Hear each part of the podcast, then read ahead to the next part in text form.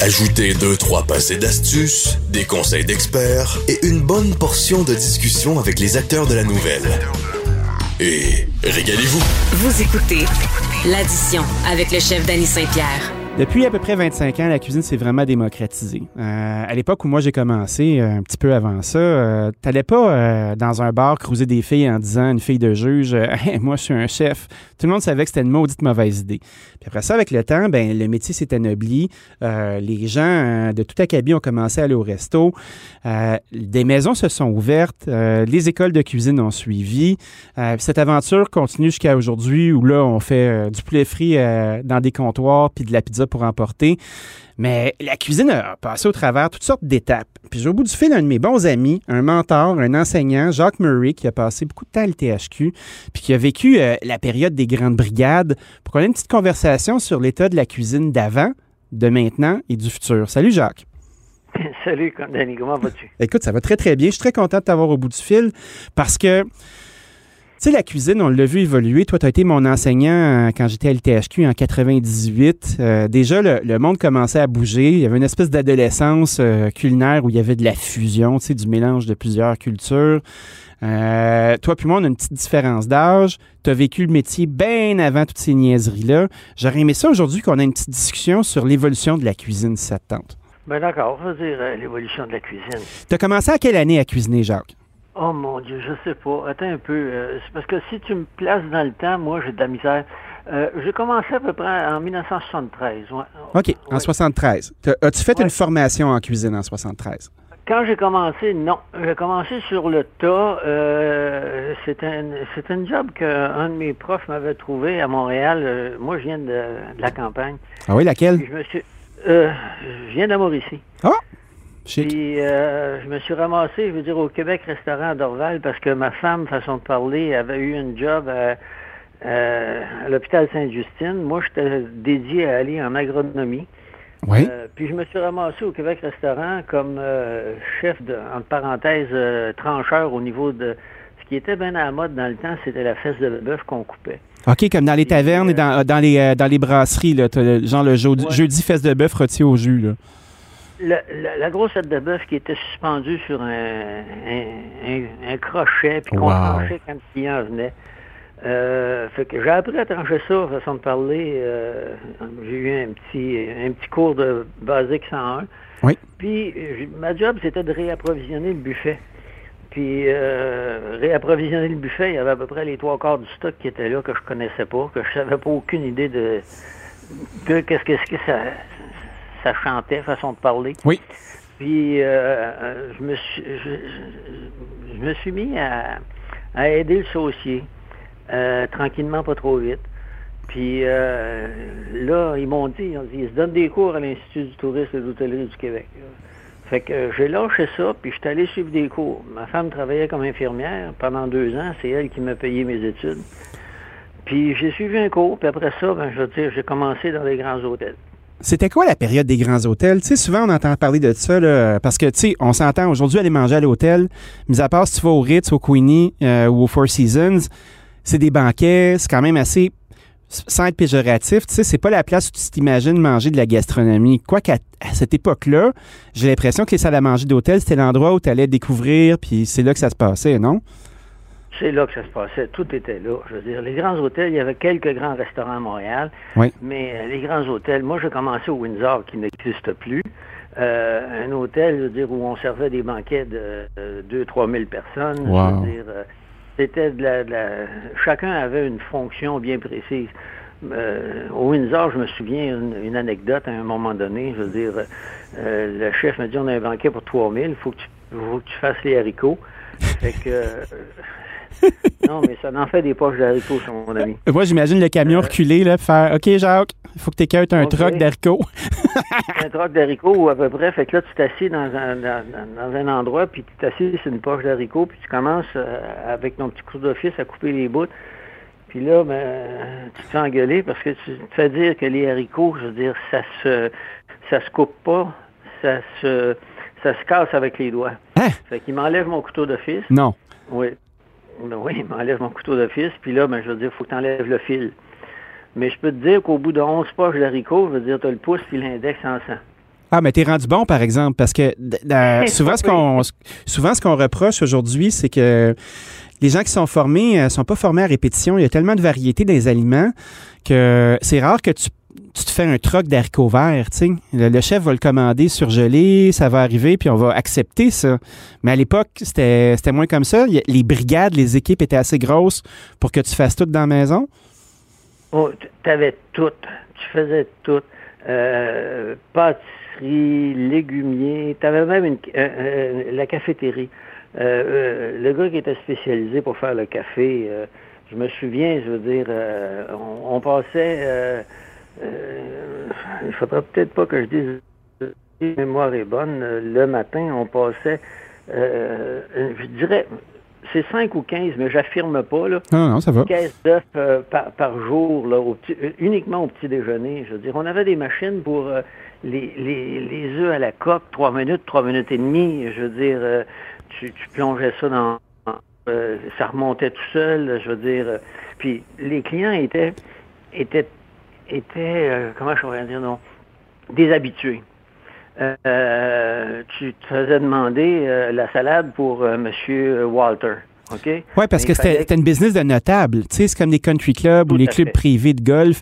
C'est pas tout le monde qui pouvait aller au restaurant. Fait que tu connaissais tes clients.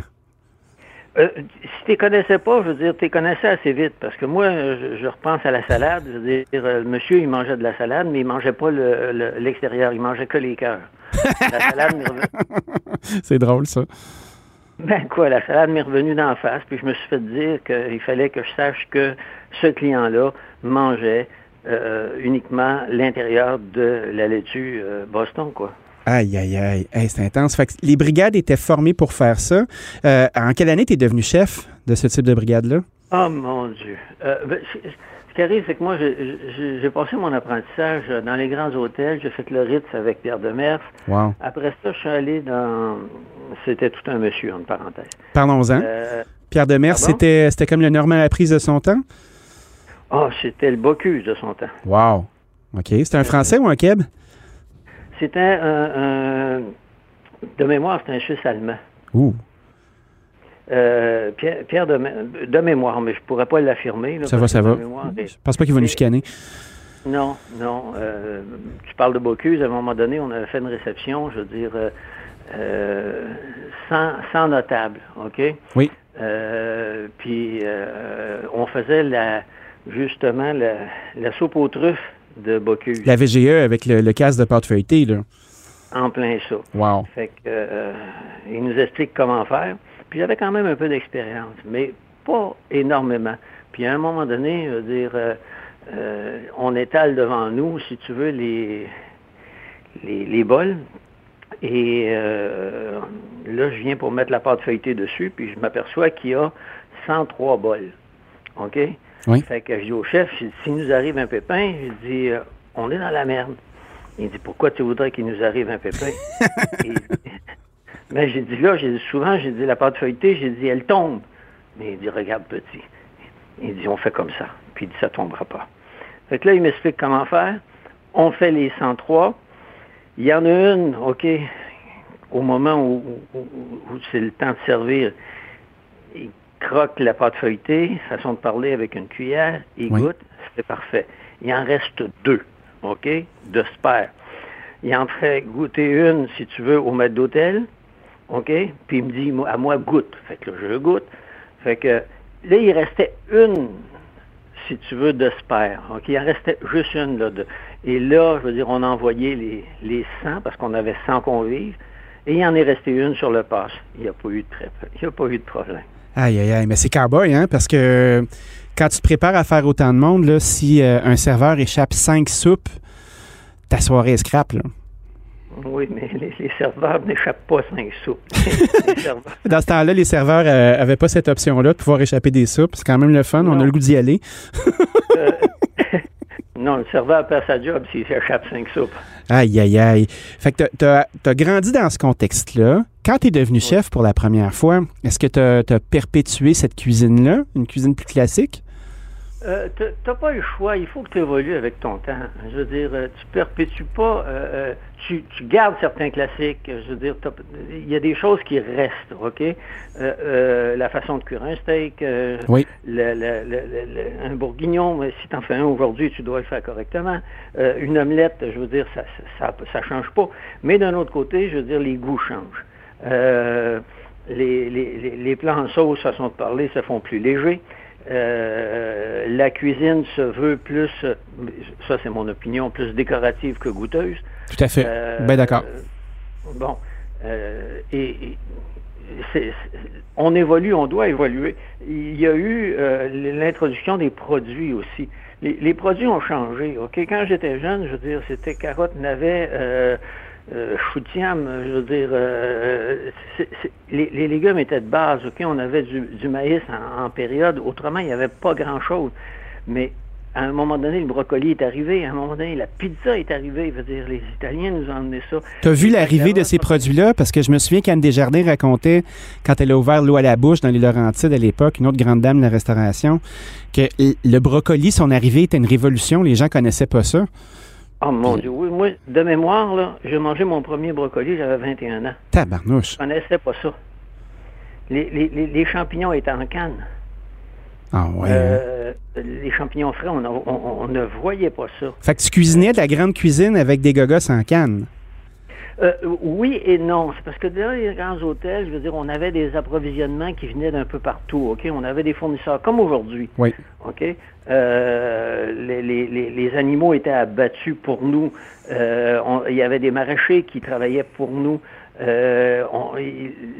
L'avion est arrivé, je veux dire, on a fait les gens faisaient venir du, des, des, des haricots verts fins du Maroc. quand tu as de l'argent, je veux dire, euh, euh, comme disent, money is no object. Moi, je me souviens à un moment donné, je veux dire, avoir travaillé dans un club privé où euh, le saumon arrivait par avion deux fois par semaine, OK? Oui. Puis la troisième journée que le saumon avait été pêché, je veux dire, on ne pouvait plus le servir. Wow! Puis qu'est-ce qui se passait avec le saumon après? Euh, on le mangeait. Le staff le mangeait.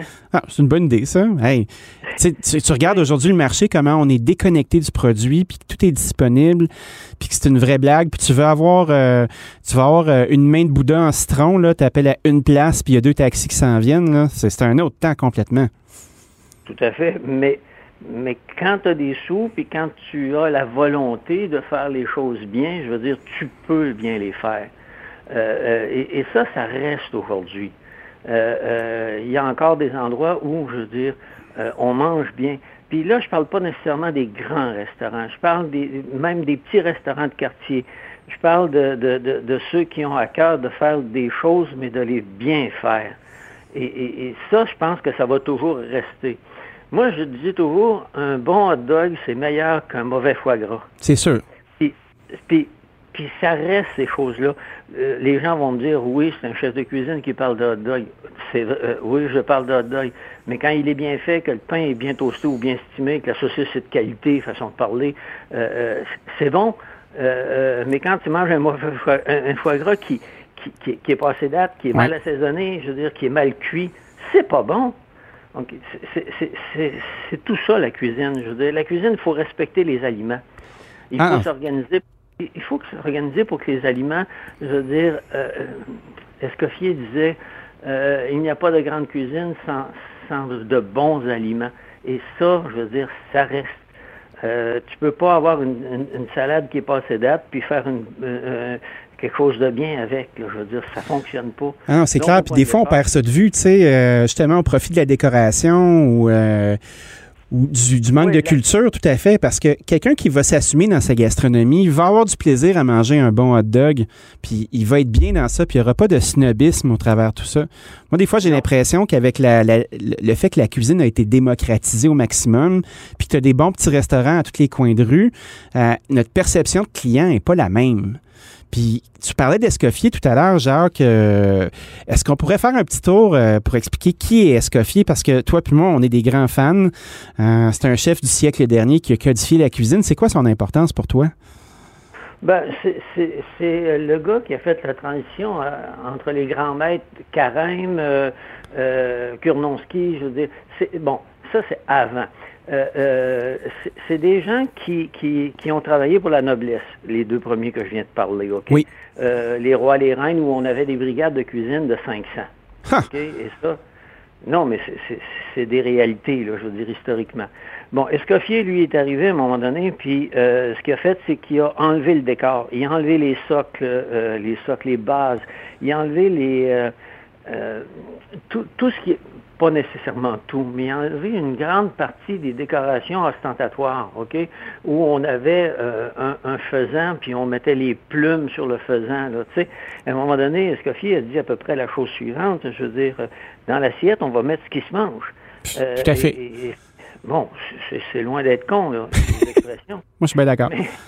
Bon, euh, puis aujourd'hui, je veux dire, dans l'assiette, on, on, on, je fais une parenthèse avec aujourd'hui, mais euh, on, met dans l'assiette euh, euh, des choses pour être belles et, on, oublie le goût. Et ça, je pense que c'est, pour moi, c'est pas une bonne idée.